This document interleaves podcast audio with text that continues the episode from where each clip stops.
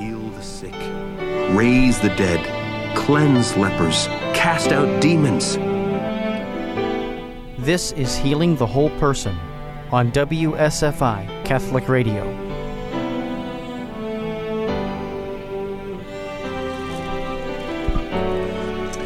Well, hello and welcome to Healing the Whole Person. We have a very special episode.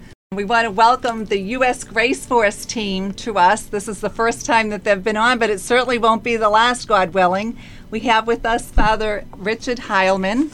Many of you know him from the Roman Catholic Man and Battle Ready U S Grace Force. I guess you've been teaming up with Doug Barry, who's yep. here. Doug, say hello. Hi. There he is. Everybody. There he is. Hello, everybody. And we, we promised you that today, we sent out an email to tell you that today we were going to focus on the story behind the story of these two great people who have made the U S Grace Force such a force today in our culture. Father Heilman, as you know, is the author of five books, including a field manual. Well, it's it's a Church Militant Field Manual, Special Forces Training for the Life in Christ. Thank you very much. It's got Thank a very you. military feel to it. Yes, and you worked on the Coast to Coast Rosary. I understand you were the creator of that. Uh, the Combat Rosary, yep. Combat Rosary, there you yeah. go. And then, yeah, we do a coast-to-coast uh, rosary campaign every year, but yeah, the name of it is Combat Rosary. Combat Rosary, and I remember here we were sending out the email blast for the coast-to-coast rosary. There he is, he's holding it up. For those of you who can see the video, Father is holding up his rosary, his weapon, and in back of him, Father, tell us a little bit about that statue that you have with Our Lady of Fatima. Oh, yeah, it's incredible. Um, A friend of mine was processing Mary through the streets of uh, of Madison, Wisconsin, before anybody, anybody else basically in the culture was, in the seventies and eighties. Anyways, it came off of the carrier they had it on and fell and broke it a bunch of pieces. They couldn't find anybody to put it together. They finally found a lady, and she says, I think I can fix it. And it was four people that went to bring it to her. So five people are standing there. She goes, do you see what I see? And the statue was weeping. Wow. So I have a weeping Fatima statue behind me. So. And you also have a relic of one of our favorite saints, Saint Maximilian Kolbe, there looking yep, at right us. Yep, right there, Saint Yes. Maximilian Kolbe. So many of our He's listeners are, are Mary Town. We, they call us Mary Towners, Father. That's right. Went wow. to seminary next door at Mundelein. That's right, Saint Mary of the Lake. Yes, yep. indeed. And your cohort in crime here is none, none other than Doug Barry. Doug is the founder and director of the Catholic Apostolate Radix, which I understand now means root. Doug, is that correct? Yes, it's a Latin word for root. It's actually where we get the English word radical. And to be radical really has nothing to do with surfing or or um, all-you-can-eat food buffets or even being Republican. Being radical means to get to the root of something or to the heart of it. And yeah. so the idea behind it, when we started it uh, thirty-two years ago, it was, it was nineteen ninety that we began Radix. Wow, you were ten then. I, I was just ten years old. Yeah. That's right, because I'm I'm a young guy, so... We started it with the idea of getting to the root of our faith, because we found that a lot of people just didn't know even the basics, such as the Ten Commandments, the Beatitudes, the works of mercy, and so forth. So we focused on just the basics, primarily the root, uh, the fundamentals, the, the, those rudimentary things that we all really need, and then everything builds on that. You can memorize every book of the Bible, but if you don't know the Ten Commandments and you're not following them, you're not doing too well. Yep. So. How did you two get together? Uh, we were, I was, it was in prison. I was uh, in residence and Father was visiting. No, no, no, that's not how. It was a phone call, wasn't it, Doug? It call. was. A friend of mine, uh, I used to live in Lincoln, Nebraska, and a friend of mine said, hey, you know what? You, you know, your message sounds a lot like this priest out there, Father Richard Heilman. He wrote this field Mine manual. sounded like yours, but go ahead. Well, no. Well, she said he wrote this field manual. I think you guys would get along. So I just I just looked him up. I researched it and found him, called him. We talked for, I don't know, Father, it was like an hour. I mean, I would say yeah. sparks were flying. And we were both like pacing the room on our side, on each of our side. Yeah, it was, it was, it was, just it like, was an immediate connection there. And, yeah. and then a few years later, we just were, were friends. I'd come up to Father's parish in Wisconsin a few times, I think. And and then Father just contacted me and said, hey, I'm thinking of starting a podcast. Are you interested in, in doing this with me? And I, I was getting ready to move down to Texas. So I got down to Texas and I've been like down here for a else. couple of years. And uh, yeah, and then we just we started the podcast just over two about two and a half years ago now. Yep. You know, both of you, when I was looking through your biographies, both of your apostolates are focused on men in yes. some way. Why is that? Why is it so important for us to reach out to the men? Go, you go first, Doug. Me? Okay. Uh, you know, and it's interesting because Father, of course, being a priest and me being a husband and father, you know, we're in different different vocations, but both recognize, I think, that that, you know, if you don't have that spiritual authority in the home, if you don't have that man who's leading, um, then everything everything underneath his authority and everything around him that he's been given the care of collapses or, or falls short. I mean, families, you know, they're broken. One of the statistics or, or stories that Father and I both like to talk about is the different studies that have been done on children. When children um, grow up to become adults, if the mother has been the predominant spiritual leader of the home, um, you get about a twenty-five, thirty percent, roughly, depending on the study, of the children actually living the faith to any degree. If the father is really the predominant spiritual leader, as he's supposed to be, the spiritual head of the home, as my wife is spiritual heart of the home, but if he's that spiritual head, you can see that number in the area of eighty-five to ninety percent wow. of, of young adults living their faith because of dad. You can't escape the importance of dad, spiritually or physically. And so we don't address just the spiritual. We talk about that physical component that men have to be, they got to be ready to fight, protect, defend, work hard, you know, go out in the middle of a snowstorm and plug the hole in the roof if a tree falls through it. I mean, men have to be ready to go, and we have to be be supporting each other in this complete manhood, not not just a spiritual and not just a physical. You've got to bring the natural and the spiritual together. Yeah. And and for me, you know, I just, as I traversed through my priesthood, I just saw a, a lot of what our Catholicism was becoming is very effeminate. Mm-hmm. And I saw men checking out. And just, you know, I don't want to hold hands and sing fruity, you know, Broadway musical songs, you know. And I, but it, it, so I, I just saw men checking out more and more. And and so I, I wanted to help them to understand the masculine side of our Catholic faith. And there's a lot to that. Um, and, and so and a lot of what J- Doug just said, but it's, it's that idea of being Saint Joseph, but you're a servant leader. I always mm-hmm. say my one of my favorite images of the Holy Family is uh, Joseph uh, out in front of the, the donkey with Mary, uh, you know, enthroned upon it when she's with child. Yeah. And and so he's leading, yes, but he's a servant leader. And and so all of that, and just to help men to understand uh, the wonder of our Catholic faith, it's not just effeminate. I mean, it, it, and and uh, and so I, I wanted to I wanted to draw them back in and help them to understand, uh, you know, they're called to be Saint Joseph's, just like Doug said.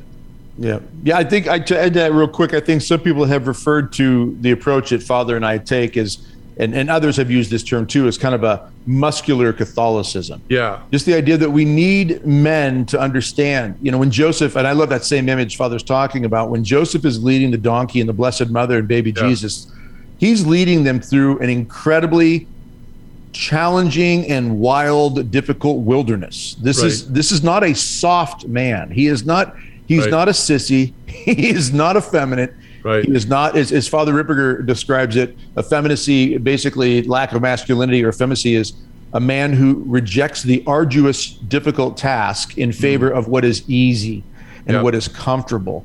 And yep. there's nothing wrong with comfort and ease, but there is something wrong with men rejecting the challenge of something that God presents. Look, this is going to be hard. This is going to be difficult. You got to man up and take care of this. It, it, there's just no other way sometimes. We just have to do this. But a lot of men have really become neutered, and they have bailed out on that responsibility. You know, you just uh, brought it. Go ahead, Father.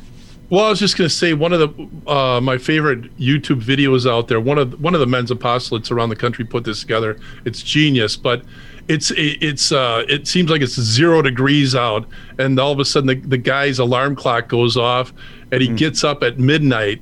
and uh, and he gets dressed and he, and he scrapes the ice off his car, and he's, you know, driving in this icy cold, and he ends up in an adoration chapel. And mm. the, the name of the video, if you watch it, uh, find it on YouTube, is called Midnight Watch. Yeah, but wow. see what? I, and then he meets two of his buddies there. You know, it's after, and then it shows, it pans back to pictures of his wife and children asleep. You know, but you know that idea that that I, I got your back. I mean, I, I'm the protector of the family, and and first and foremost, I want I want to draw in God's wonderful grace into and blessing into our family. I want us all to be close to God. So all of that, I guess, mm-hmm. is uh, is why I'm passionate about uh, uh, men's ministry like that. Amen. You know, you brought up Father Ripperger, who is an exorcist. For those in our audience who aren't familiar with him, talk a little bit about the culture. What, what's our battle really with right now? Is our battle with flesh and blood? And you brought about the, even the word masculine. When you use the word masculine, in the back of my brain, I hear Fox News talking about toxic masculinity. Toxic masculinity. Are you both, to- are you both toxic? Yeah. are you, yeah, are you right. dangerous to, to the I females know. with your, your masculine approach? What's the battle really with? What's what's going on in our culture today? Yeah, Doug? Father, go ahead. I'll let you start. All right, I'll go. Yeah, go. Um, yes, you're right. It, there's supernatural forces, and we're, listen, we're weak. And we've uh, secularized our religion in a lot of ways. Mm-hmm. And we've made it more of a social gathering. We've um, uh, we've we've uh, downplayed uh, things like the sacred, and all all to help us to forget the supernatural element uh, present in, in all that. And so there, and yet there is such a thing as a supernatural. And it, if if they've got us convinced that it doesn't exist, or or it's just watered down, that makes it so easy for the devil and his demons to gain access, because uh, w- with man it's impossible, with God all things are possible. And so I think that's that's a lot of what our ministries, Doug and mine, uh, is all about, is to help us to uh, become a conscious once again of the reality of the supernatural, how to get it, um, and also, you know, the preternatural elements of of uh, demons, and, and how to uh, you know stay uh, keep your family protected from all that. And uh, you know, Father Ripperger talks about portals. You know, sin in our lives, it's it's like a an opening in a roof almost, that and the demons come pouring in, and uh, we we invite them in into our our uh, our our hearts, but also into our homes. How, Father? If we're not careful. How, how do people invite them into their lives? Is it a conscious thing, or is it is it no actions? Uh, yeah, it can be, uh, obviously, but you know, satanic rituals and all that kind of stuff. But uh, no, it's not a conscious thing. It's it's again, we're so weak that we don't even know we're doing that. Um, one of the ones that just popped into my mind that's so prevalent is, is something like pornography. You know, I mean, it's right there in people's phones, and and so uh, when you choose that, you know, something that you know is an abomination of God, it horrifies God. Then it's it's as if Adam and Eve decided to walk out of the Garden of Eden. It's as if they're choosing something other than God. So that's what I'm saying. You're inviting in that way by choosing something other than God, or something that um, betrays God. Yeah, and, and there's no doubt, we, you know, Father and I have both been in situations where families may come up, bring it up. I'm sure Father's heard it in the confessional. People do choose to play with Ouija boards, or they get yeah. into witchcraft, or they'll get into the Harry Potter books, or the, the you know any any of these areas that are dabbling. Now, I agree with Father. Many don't think, oh, I'm inviting the devil into my life. That's right. Not what's going through most of their minds at all, unless it's all-out satanic practice. But in general, they want to get into the supernatural world, but it's apart from the way God says is ordered, such right. as prayer and sacraments. That gets you into the supernatural world. Right. Uh, but a lot of people, they're they're not they're not processing this, because we become so secularized. You know, you use the term, uh, you brought it up, you know, Angela, which I think is a great point. There's this talk of toxic masculinity. I mean, you could say that because of the lack of male spiritual leadership and protection and male authority. And what I mean by that is, as Father Ripperger likes to say, demons are like lawyers from hell. They yeah. understand authority. They understand the structure of it. Yeah. So if I, as a father, or even Father Heilman as the pastor of his parish, or he is the person of Christ, I mean, we have spiritual authority in certain realms. Every husband and father has authority. Well, first of all, we all have authority over our own souls. Okay, we can we can bind demons who are attacking us personally in the name of Jesus, always, of course. But, you know, the fact that they're like lawyers from hell, they understand the authority structure. When men become irresponsibly masculine, okay, so there's yeah. irresponsible masculinity right. and there's toxic masculinity. And I heard, I think it was Jason Whitlock on Fox News just used this term. It's not that it's toxic, it's that it's irresponsible. And when men right. use their masculinity irresponsibly, they fall into things like Father mentioned, pornography or addiction or excess. Okay, we take we get into excessive everything. excessive comfort, excessive sports, excessive hobbies. These can all be major distractions that can really get us to lower our guard. If you ever watch the early Rocky movies, when Sylvester Stallone was fighting Apollo Creed, okay, in the first movie or two, you see that his gloves are always down around his neck or his chest. They're never up in front of his face. He's constantly getting hit in the face by Apollo Creed, and you're yelling at the T V or the movie screen, raise your hands yeah, like right. ten inches, yeah. all right? Get your guard up. A lot of men have become irresponsible. We've lowered our guard. We're, we're, getting, we're getting punched in the face spiritually. We're opening the door with excess, with extreme comfort, with all these little things, pornography, to birth control, to skipping mass, to not going to confession. These things all weaken us or literally invite the diabolical into our lives. Yep. Getting back to Father Ripperger, I understand you, did you just have a um, a show with him last night? I Thank you thought, for bringing that up. Are you going to talk a little bit about Yeah, Tell us I was hoping project. Because he was, uh, uh, Father Ripperger is amazing, but he was especially on fire on this on this podcast. I just watched it again today. And I, please, everyone, go find it. Uh, Unlocking the Secret to Peace is the name of it on YouTube. You could you search that, or you can just go to uh, Graceforce Podcast on YouTube and find it. Or you can go to u s graceforce dot com, uh, where, our website, and you can find it right there. You gotta watch this. Yeah, Father, but, we're we're over ten thousand views in you know in like fifteen hours since it's been yeah, out or almost. Yeah. It's, it, it's he is just phenomenal. Yeah, what was so and the comments I'm seeing on social media too. But you know, it's but. The topic was was particularly good too, mm-hmm. and uh, that does get into something that I, I'm really feeling passionate about that I want to get to it, but um, you know it's unlocking the secret to peace, and we are under a demonic torment. We're under you know uh, especially the last two years, right? I mean, and so a lot of people are feeling this anxiety, uh, even depression, and and it, it just feels like we've lost control. Uh, like like the demons have just waltzed in and taken over, and I and frankly I think they did in a sense because we let them. We were weak, right? And I, I, he gets into a lot of that, and, and he, he talks about the thousands and thousands of souls that seek him out because they know he's a, an exorcist, and how they've come to understand that out of all those people, that a lot of them, if they just got in close to God, okay. And what does that mean, though? First, let me say, I think we all, and I'll, I'll point at myself too, we all can get, if we're not careful, into the kind of religion where it's like a good luck charm.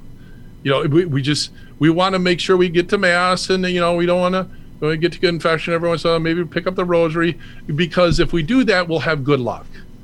And, and how is that a, a person seeking to get intimate with God, is seeking the love of God? No, it's someone that's got God. I always say you're keeping God in a, in a glass box with a hammer underneath that says, in case of emergency, break glass, right? Because, yeah. you know, it, and that's the way we treat God, you know, that, that yeah, good thing you're nearby in case you know, I need you. You know, you know what I'm saying? So that's, I think, where the vast majority of us have been. And so the d- devil just went, oh, it's my time. I can just walk in and take control. And he can turn to us and say, sit down and shut up and just comply. And and, and that it's been uh, it, it, it, it, it's been building up over a time. But I think the last two years was like a volcanic eruption mm-hmm. of this. And so a lot of people are wondering what we can do. And I, I think the answer is simple. I'm a simpleton. And I think the answer is simple. It's always right there. I always say it's available to a seven-year-old. But the but the answer is we were weak, so let's get strong. And by strong, I mean let's get tight in close to God. Let's seek him in a love relationship. And so Father Ripperger was talking about how they've come to understand this, that out of these thousands of people that come to them, that a, that a, almost all of them, I think he talks about seventy, eighty percent, they if they can just get into a best practices spiritual protocol, you know, the one that's most pleasing to God. And and in other words, there's this hunger to be close in. There's a hunger to be intimate with him. If you get people in a place like that, then the sense of being tormented by demons leaves, he says. Um, and I actually been listening to him for a few years now, and I I, I believe that too. I, I'm my background is uh, I I studied in seminary, obviously, and I've been studying all these years of my priesthood, and with a passion for spiritual direction. Yes. And I I have people that will come to me and seek, you know, help. Uh, they're dealing with something in the family or whatever whatever their their, their problem is, and I listen. I listen very closely, but the and I want to help them in the best way I can. But the first question after when, it, when they're done and it's my turn to talk, describe your spiritual life for me. Because I, I, I honestly believe that if that gets in place, then this beautiful order starts coming into people's life. This beautiful peace comes into people's life. I was saying on the podcast, I said, uh, one of my favorite parts of the whole Mass is just before the consecration.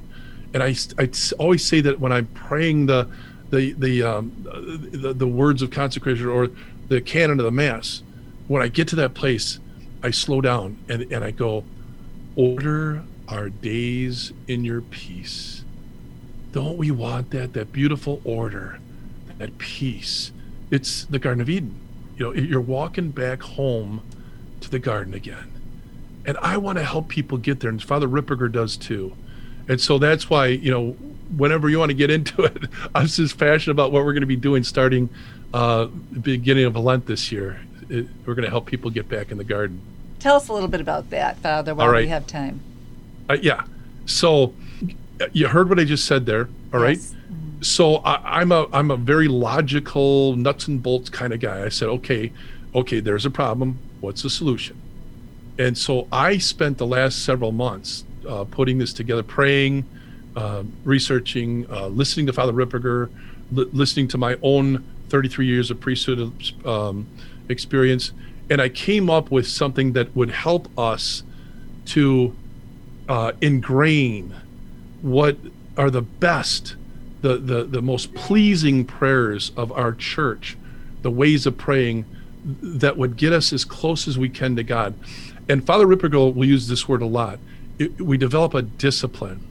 Uh, psychologists talk about twenty-one ninety. What they mean there is it takes about twenty-one days to develop a habit. The way I say that is like after twenty-one days, you're not so much climbing Mount Everest to get it into your life, okay? Mm-hmm. After twenty-one days, but at ninety days, it's ingrained. You're lost without it, okay? So we're going to do ninety days beginning the day after Ash Wednesday, so March third, and we're going up to the Feast of the Visitation, Uh, which is May thirty-first, so it's it's March third to May thirtieth, of the ninety days of doing the best practices, and it's it's not hard. It's going to be hard for undisciplined people a little bit. What's an example, but, though, Father, so that we what's can that? Vis- what's an example so we can visualize it? So I get up in the yes. morning on March third. What do I do? Yep, yep. So we and and I, I want to say this. I want to insert this is our great grandparents always did this stuff. Okay. So you wake up in the morning and you do what's called the morning offering. Uh-huh. And it's a beautiful prayer that you offer your day to the Lord. And also at six a.m. you want to do the, what's called the Angelus, right? And you do that at six noon and six p.m., six a.m., noon and six p.m. Um, at the end of the day, you do a, a, a reflection. It doesn't have to take long, uh, three minutes, most spiritual directors will say. But how did I do today? I, I put it this way. I, I, I love God so much. And I call him Dad now. So how did I do, Dad? You know, am I pleasing you, Dad? And and so kind of like that at the end of the day.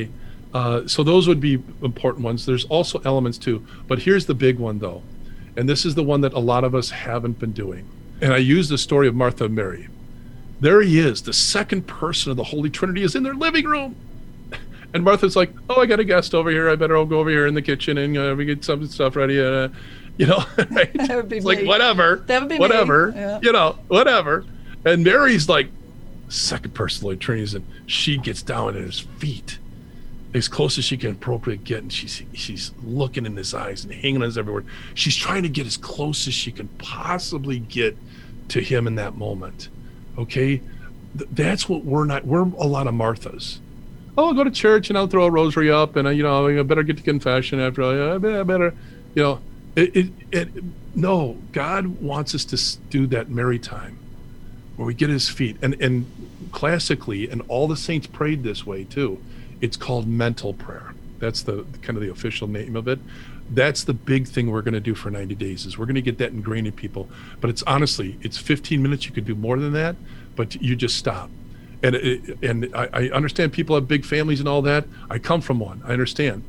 But when when uh, when my dad would say, "I'm going down to the gas station to pick up some milk," Mom would watch the kids. All right, let's just say, "I'm going up into the corner of the bedroom to be alone with God. You take care of the kids." All right, you know, there just isn't an excuse. There, just, you know, you you take care of the kids, honey. I'm going to go be with God for fifteen minutes. But anyways, but the the point is is, and then we're going to journal. Okay. Um, and I, I put together a beautiful journal. I, I made it as beautiful as I could possibly do. You holding it up? There we go. I'm holding it up. It's got gold emboss. It's got gold edge paper. Oh. Uh, but I, I, because I want to say this is very, very serious. And I call it peace through strength because it's one of my favorite quotes. Um, Ronald Reagan actually popularized it. But yes. We maintain the peace through our strength. Weakness only invites aggression. We've been weak. We've been inviting aggression. And so we got to get strong. And strong means get close, tight, intimate with God. Amen. I mean, what would the world be like if we all did this? I mean, what would the world be exactly. like on June first if every single person imagine out the, there? And imagine the grace pouring through through us and out into the world, would or the light army. shining from us out into the world, pushing out the darkness. Imagine. But again, we, we do the, you know, uh, Jesus is in my living room, so I better, you know, pick up a rosary. I better go to church. You know, you know what I'm saying? It's it's it's not that intimacy. That's what we need to get. So we need peace through strength. How do people obtain that, Father? Yeah, so uh, Roman Catholic Gear carries my stuff. Roman and Catholic so, Gear. Roman Catholic Gear dot com is what it is. Roman Catholic Gear dot com. So please, everyone, join us. We're, it, imagine we're going to have tens of thousands of people praying together for ninety days and getting in tight with the Lord and strong. I've been calling for a, a rev- revival, Angela. We ain't getting no revival unless we get a revival in our heart first. Yes. You know, so so then those lights, those bright lights will join together and we'll be a bonfire revival. Yes. And speaking yeah. of bonfires, so Doug, I remember you when you were on Life on the Rock. That's mm. how far back, yeah, so a little while ago. Okay. And now you're back on E W T N with Battle Ready, which airs on Monday evenings. I believe it's at eight p.m. Central. Mm-hmm. And then when I Googled you to find out your bio, oh, what's, what's Doug Barry been up to these past few years, the media, the proliferation of your work in media, tell us a little bit about that. It's all over YouTube, and is there a new, is there a new project that you have underway that you want to share with our listeners? Yeah, um, we, we started a news network called Fox News um, several years ago. Uh, me and a guy named Roger. Nicely and, done, by the way. What was that? Nicely, Nicely done. done, by the way. Oh, oh you like it? You, so yeah, you yeah. heard of it then? Oh, yeah, okay. Yeah. Well, that's good. That's good. We we got a few, you know, few few personalities that are recognizable. No, um, in all honesty, yeah. Um, thirty-two years now doing this work. Uh, worked with E W T N for eight years doing Life on the Rock, and then they asked me if I wanted to do a show called Battle Ready because I'd been talking about being ready for the battle, body, mind, and soul on Life on the Rock. So Father Mark and I went different directions, and they do a different version of Life on the Rock, and I started Battle Ready. Um, it's grown quite a bit, and now we have several other things that we do. Um, I still travel a little bit, um, speak at conferences and parish missions at times. And uh, we started a website, battle ready strong dot com. And then we started about a year and a half ago something called Battle Ready Coalition, B R Coalition. It's an online monthly um, training membership for people. So we put out a video once a month. We have three live Zoom meetings with, with the different members. Uh, we have manuals that come out. Basically, we're trying to help people do exactly what Father described, but get to the nuts and bolts, the meat and potatoes of it all. How do we address body, mind, and soul, really getting in that habit of doing the right thing and letting God rejuvenate us in these different areas, become healthier physically? Because if I'm healthier physically, then I, I, I've got a clearer mind. I can pray better. I can focus better. I've heard people say, well, I can't pray the rosary, Doug, because I, I just, I, I get distracted and my mind goes off somewhere else. I get kind of a brain fog. Okay, some of that's an excuse. Okay, come on, people. But some of it is we're not healthy enough. We're right. eating, we're eating terribly. We don't exercise. We don't take care of the temple of the Holy Spirit. And so because of that, we kind of let it fall to the wayside. And now I can't be, as Saint John Paul the Second says, I can't be the gift to others exactly. to the degree that I should be. So I always say, look, I've got a, a woman on the other end of this ring, okay, my wedding ring, my wife, and she counts on me to be the best me, body, mind, and soul I can be for all these different reasons and more. So we started the Battle Ready Coalition training to help people get online with that training mindset, very much like Father just said, get in that habit. And pretty soon, boy, you know what? I, I need to have that, that superfood green drink. I need to have that rosary time. I need to have that little bit of exercise. I need to get some adoration time in. Yeah, I've got to get to confession every two or three weeks or so. You know, you, you develop the habits, but it takes discipline. I always say that victory comes to those who are disciplined. Victory spiritually and victory naturally. You're going to have more successes in good, godly, holy ways if you cooperate with God and choose of your own free will to engage in the discipline. So from Battle Ready Coalition, and people can check out the website, b r coalition dot com. I was blown start, away. I was blown was away by that. I was blown away by that website. Oh, awesome. It was, thank it you. It was phenomenal. Oh, thank, thank you. I appreciate it. And, and I just, I want to say, I've been doing Doug's thing, and I lost a bunch of weight, and I'm back at the gym three times a week. Yeah. Thank you, Doug. Father's knocking it out of the park. Well, this is perfect. March first, right? Lent is right around the corner. So for everyone looking oh, yeah. to get back in shape, Lent is usually the time is January first, and then there's Lent. Those are the right. two times that we reform ourselves. So yeah, exactly. I'll be a and new you. Know what? you. One, and one of my favorite quotes is a quote that actually came from a movie about Genghis Khan, which was played by John Wayne, which I think is one of the most terrible casting decisions you could make. But John Wayne played Genghis Khan. And in the movie, uh, some village elder comes out because Genghis Khan is about to ravage his town the next day. And he says, well, why don't you come on into town, bring your men in. We'll give them, you know, food and relaxation and, and they can sleep in tents and so forth. And someone on Genghis Khan's side says, no, the men will stay out here. They'll sleep on the ground. They've got to stay rugged and hard because, and I, here's the quote, if they get too comfortable, they'll get soft. If they get soft, they'll get weak. If they become weak, they can't fight. And if they can't fight, they die. And so if we get too comfortable spiritually, the devil is going to eat our lunch. We're done. If we get too comfortable physically, yes, we're all going to die eventually, yes. But the quality of our life while we're alive so we can do the will of God. For Father to have the energy he has to do the things that he does, at his that's age. Incredible. Yeah, I mean, it's it, at his age, too. He's like ninety-seven, and he looks like he's like no. sixty-two or so, you know. That's or a young-looking ninety-seven. Yeah. But the other thing that we started is Battle Ready Coalition Productions, right. which is the film company side of B R Coalitions. And we are working on a documentary right now. And Father is in it, along with four or five other experts. And it's called Doomed to Repeat It. And I want everybody to go out and check out. If you go to B R Coalition on YouTube, you'll see the trailer there. It's a two and a half minute trailer. It is phenomenally done. We got just got quality, amazing production on it.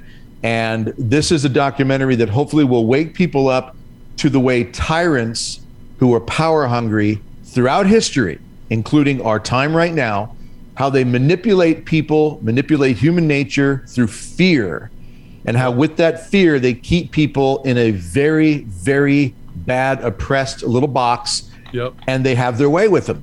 Yep. And we have a great psychologist who actually works with Father Chad Ripperger, Doctor Joe Lepetzke. We interviewed Doctor Peter McCullough, who's very well known in the public right now. And he speaks very candidly about where we're going with these things. And then we interview several others. We have a historian, John Leake. We have a human rights, the Jason Jones, Catholic human rights activist. Uh, Father Heilman's in there talking about the spiritual component of this. And we have a phenomenal individual we just connected with. We're, we're going to be doing her interview very soon. eighty years old. She escaped from Cuba, but when she was nineteen years old, she was thrown into prison under Fidel Castro, and she watched one hundred thousand or more people be arrested and imprisoned in a span of about twenty-four hours. Wow. And she says those types of things she sees happening in our country now. So amazing interviews coming with her. That's the last piece of the documentary we need, and we're hoping to release it in April. And or March. So if someone's interested in sponsoring that, how would they do it?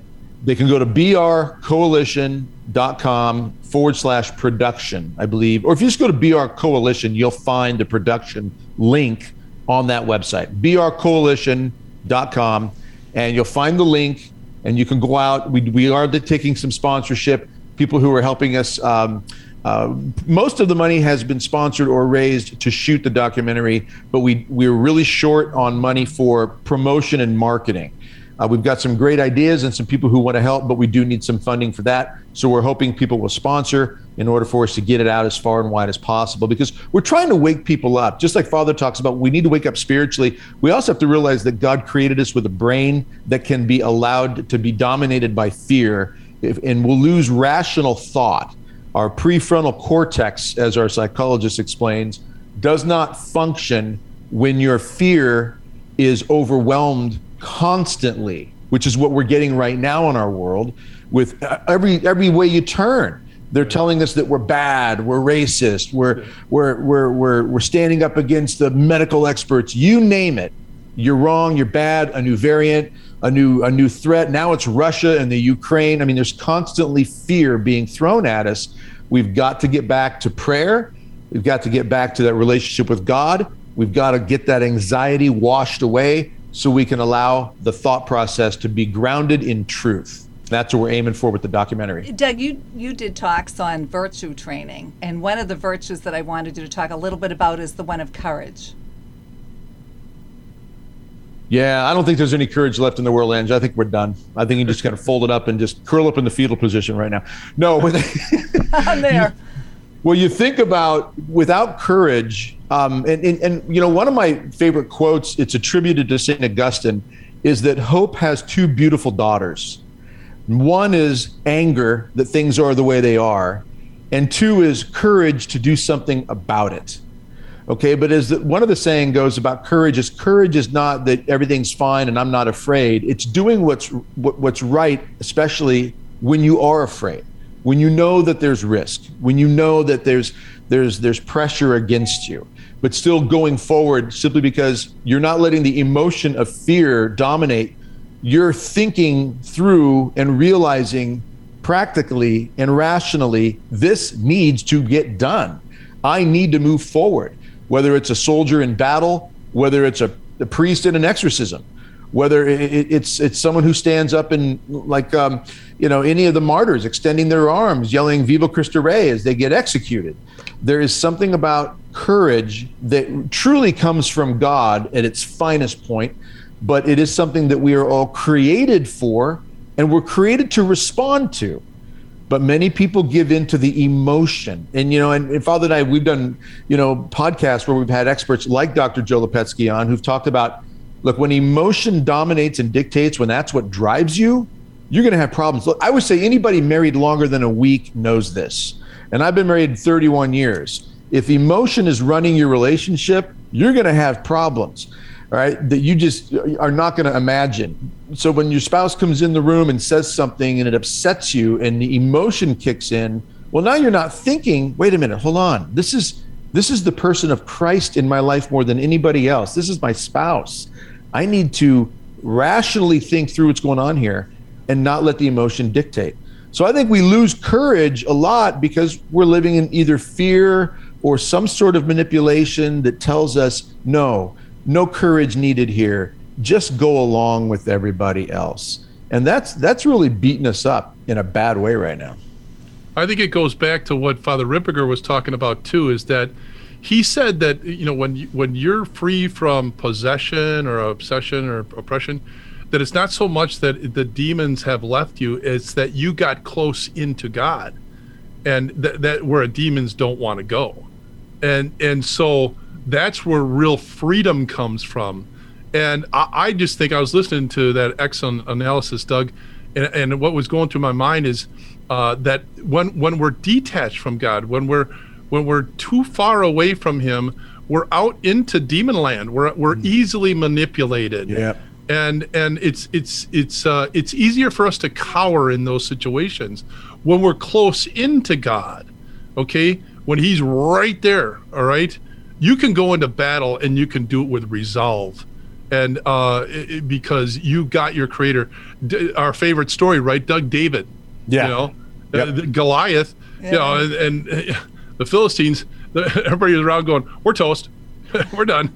And David, you like to say D- David comes in chuckling. Like, oh, he yeah. comes in with an attitude. Yeah, right. I mean, what what what, what young go, you tell it, you tell it. I love it. Oh yeah, what, I mean, what young shepherd boy, when, when he goes in to talk to Saul, and you know, Saul is telling him, "Who do you think you are? You can't do this." And he says, "Look, I've killed lions and bears with my own hands when they've come at my flock. I'm going to do the same thing to this Philistine, this uncircumcised Philistine out here."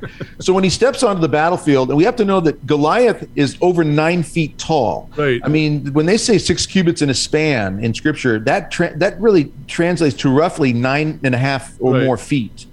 Okay, his breastplate alone, his body armor, his chest plate, breastplate alone is ninety pounds approximately. Right, right. Okay, this is a massive man. And he's out there for forty days, twice a day, comes out, beats his chest and says, "Give me somebody." So when David steps out there and Goliath feels insulted, "Who is this? Am I a dog that you come at me with sticks? You know, I'm going to spread your flesh on the ground for the birds of the air and the animals all around." And David says back, talk about attitude, "I don't think so. I'm going to do that to you. I'm going to spread your flesh, leave it here for the animals and the birds, and I'm going to do the same thing for the whole Philistine army." So he comes in with attitude. But the reason, Father, and I like this story so much is it really embodies two key things. One, David goes in, and everybody loves to lean on this. Well, he trusted God, and God was his strength. Yes. However, God works through ordinary means. Right. Just like Father writing this book, or an exorcist who has to physically come to the person who's possessed, step into the room, right. perform the ritual, or husband and wife have to physically get up, take care of the kids, go to work, cook the food. There's a natural order to this that God works through. Well, right. David had to train physically to be able to take on Goliath. Sure. And there's a great piece in Scripture that as he releases the stone, you, you, the Scripture is telling us that he doesn't just throw the stone and then stand there. He releases the stone and then is already moving towards Goliath. He already knows, I'm going to hit him, and then I've got to really come in on him. Yeah. And he draws Goliath's sword. And this is the part we don't tell our seven-year-old when we're putting him to bed at night. You know, we tell him that he hit Goliath with a rock and he won the battle. Yay! Yay! All right, Daddy, what happened next? Well, let me tell you, Jimmy. And then he jumps on Goliath. He pulls out Goliath's sword. And this is a major insult in any battle. Yeah. For your opponent to kill you with your own weapon. Old weapon. And so he cuts his head off. Now, Scripture says that when he hit him in the head, that that killed him. He drops him to the ground. He hit him right, right in the brow. And it says that the stone was embedded in his flesh, which means David knew what he was doing. He was trained. He had practiced and honed his skill. But he picks up the sword, cuts off Goliath's head. Because he took his, his job as his ministry as a shepherd seriously. And so yeah. you got to do what you got to do to be that shepherd. But the part I, I like, too, is that, you know, they're all like, "Oh, we're it's all over. We're toast." He goes, he laughs. And he goes, "Wait a minute, we got God. Yeah, you know, we got we've got God. He doesn't." And God is, you know, you look at all of salvation history. God shows up by letting the underdog win every time. Yep, you know, you're always outnumbered. Okay, yeah. I have so, a tough question for the two of you when you're yeah. done. Go ahead, Father. You finish. No, I actually am done. I, you ready for the but, tough uh, question? Yeah. You really ready? Okay, so I went to Catholic school my whole life, from kindergarten to college. How come they don't teach me any of this? How come I'm hearing this for the first time on a W S F I radio show? How are we going to change all that? I mean, if everybody knew what you two were talking about today, we'd, we'd have a whole different world. Oh, yeah. We'd be spiritually and physically ready to go. Yeah. Yesterday, we we uh, we celebrated the Feast of the Presentation. Mm. And I always highlight the one line that Simeon has, where he says he will be a sign that will be contradicted. And actually the word contradicted would be spoken against. All right. If if if you go into a Catholic school and start talking about, uh, you know, I don't know, demons or anything like that, um, you, you, you're you're a threat. You're a threat if you if you do that. So we have to soften it. Uh, we have to uh, uh, sugarcoat it. Th- that's why I say a lot of a lot of the liturgies and and just the practice of our faith became very soft and effeminate, that didn't have to speak to anything uh, with God. So that's kind of what we're up against right now, is that that was my first thought, Angela, when you thought that question. If you start talking like this in a Catholic school, what happens? Uh, wait, where do you hear the revolt of, come mm-hmm. from that? Yeah, there's so, several schools I've been kicked out of around the diocese. Yeah. At, for and told I'm never allowed back in because yeah. of talking these types of messages right. over the years. Right. Yeah. So it's a sign of contradiction. You know, right. Uh, Signin cui contradicitor, but a sign that will be spoken against. That, that we're, we're all living in fear because the devil is in charge. And don't you dare speak against me, or I will destroy you. Right? Mm. And they speak in devil language. But that's that's what they're doing, and the, the cancel culture, you know, and uh, the ruining people's reputations, whatever. Uh, th- that, to me, Angela, that's the answer, is that uh, people choose to take the easier path and mm-hmm. not offend anybody, and because this would be divisive. That's the biggest word. Oh, I'm so sick of that word. and, and, you know, Father, that goes right along with that quote from, from that movie, that they, they go the easy route because it's comfortable. Right. And exactly. and human na- I was I, I raised my kids telling them this all the time. Human nature is like water going downhill. It always yep. seeks the path of least resistance. Yep. All right. And if, if you give yes. somebody an easy route, they'll take the easy route. Yep. Well, the devil is saying, look, just go easy, go easy. And God is saying, yep. no, love demands sacrifice. It's part of it. There's right. a power in that sacrifice when it's united with the cross. We sacrifice, have to sacrificere, that. To make holy. Yes, that yeah. yes, yes. Yeah. The temporal and the spiritual. It, we've got to make it holy by being willing to step up, sacrifice, and not look always for the easy path. Right. Doug, your biography online mentioned that you went through a conversion experience. What was mm-hmm. that? Boy, the really simple story of that is I was living a very lukewarm Catholic faith. I, I've missed Mass in my life on Sundays, probably maybe six or seven times total, and that's only for being sick. Um, I was raised a clock-in, clock-out Catholic. Go to church, hand in the holy water font, clock in, walk out after Mass, hand yeah, in the holy water font, clock out. Earlier, which everybody, that's where most people are. But go exactly, ahead. exactly. Yeah. And then my aunt, God bless her, told me a story. Now, this was not like a miracle ah, type of moment. God rest her soul. She was a, a um, weekly adoration, weekly adorer for over twenty-five years. Wow. Um, I found this out later after she passed away. She told me a story of the Blessed Mother appearing and giving messages of chastisements for the world. I looked into it. She directed me to Fatima. Now, my mom, God rest her soul, had given me a book on Fatima. I put the two together, my aunt's encouragement, my mom, this prayer book she gave me, and I read the story of Fatima, and I was hit like a two by four to the head.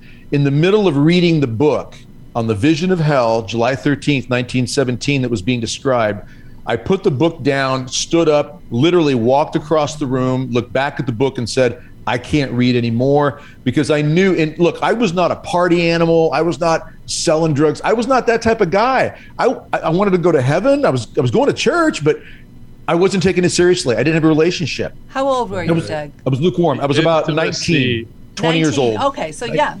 nineteen or twenty when I when I read this, and I put the book down. I went back to it five yeah. minutes later, five minutes. I pick it up. I keep reading it. I'm devouring the story of Fatima. And now she stands behind me. She's in all the videos I try to do. I always want to have her close by. Kind of funny. Father's got his. Mine hasn't wept. But, you know, I got a beautiful statue. I think she's so, smiling.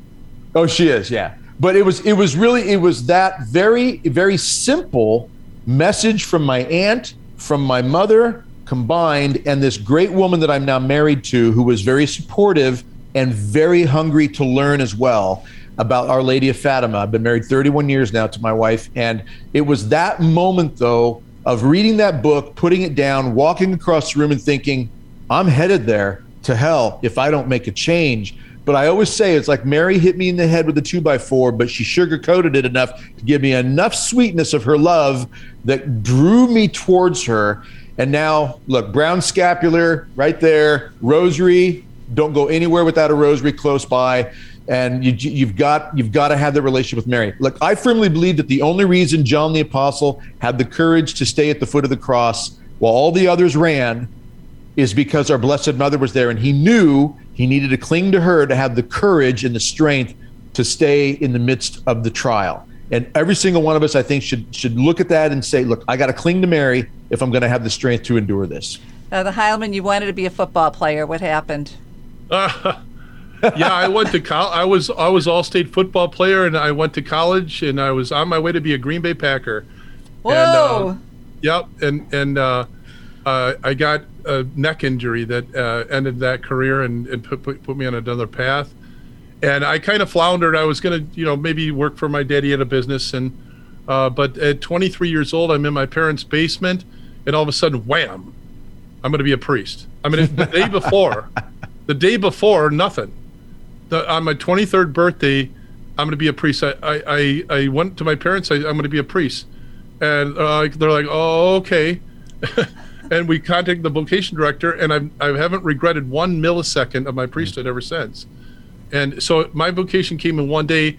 Uh, a few years ago, I went, my twenty-third birthday, let's see, June twenty-fourth, nineteen eighty-one. If anybody knows, uh, I've been following Medjugorje, that's when she first appeared. Hmm. And that was the day I got my call, my one-day call to the priesthood.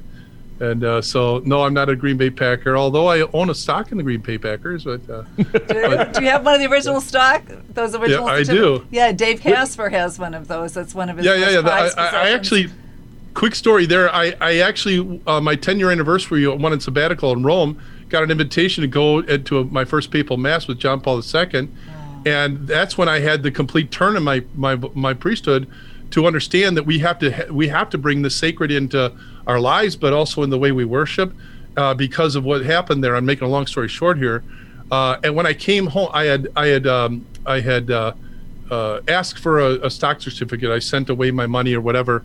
When I got home, there's the envelope. Oh, it's the stock certificate. I open it up, and years later, I looked closely at the date in which it was issued, and it was the Feast of the Presentation, when I was in Rome having my conversion experience, February second, nineteen ninety-eight. Oh, Very my cool. goodness. Well, we are, yeah, we're out yeah. of time, but Father, would you be willing to give us your priestly blessing? Yes. The Lord be with you. And with your spirit. May Almighty God bless you, the Father, the Son, and the Holy Spirit. Amen. Amen. Amen. Well, do you recognize that music? Can you hear it? Oh, it's not coming through on the computer. We're playing the U S Grace Force music oh, nice. here on the radio station. Nice. I, sorry, can't.